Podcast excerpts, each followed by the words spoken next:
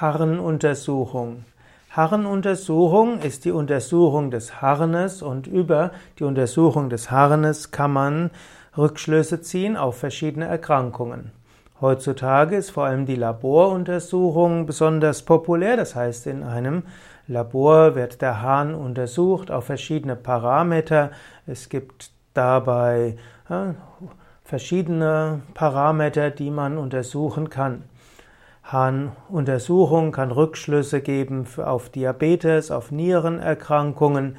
Man kann aber auch Zuckererkrankungen, also man kann Zuckererkrankungen diagnostizieren, aber auch Entzündungswerte, Tumorwerte, Mineralwerte und vieles andere über die Harnuntersuchung bestimmen. Auch in früheren Zeiten und in traditionellen Medizinsystemen gibt es die Harnuntersuchung, wo unter anderem auch die Farbe und der Geruch des Harnes untersucht wurde durch einen Arzt.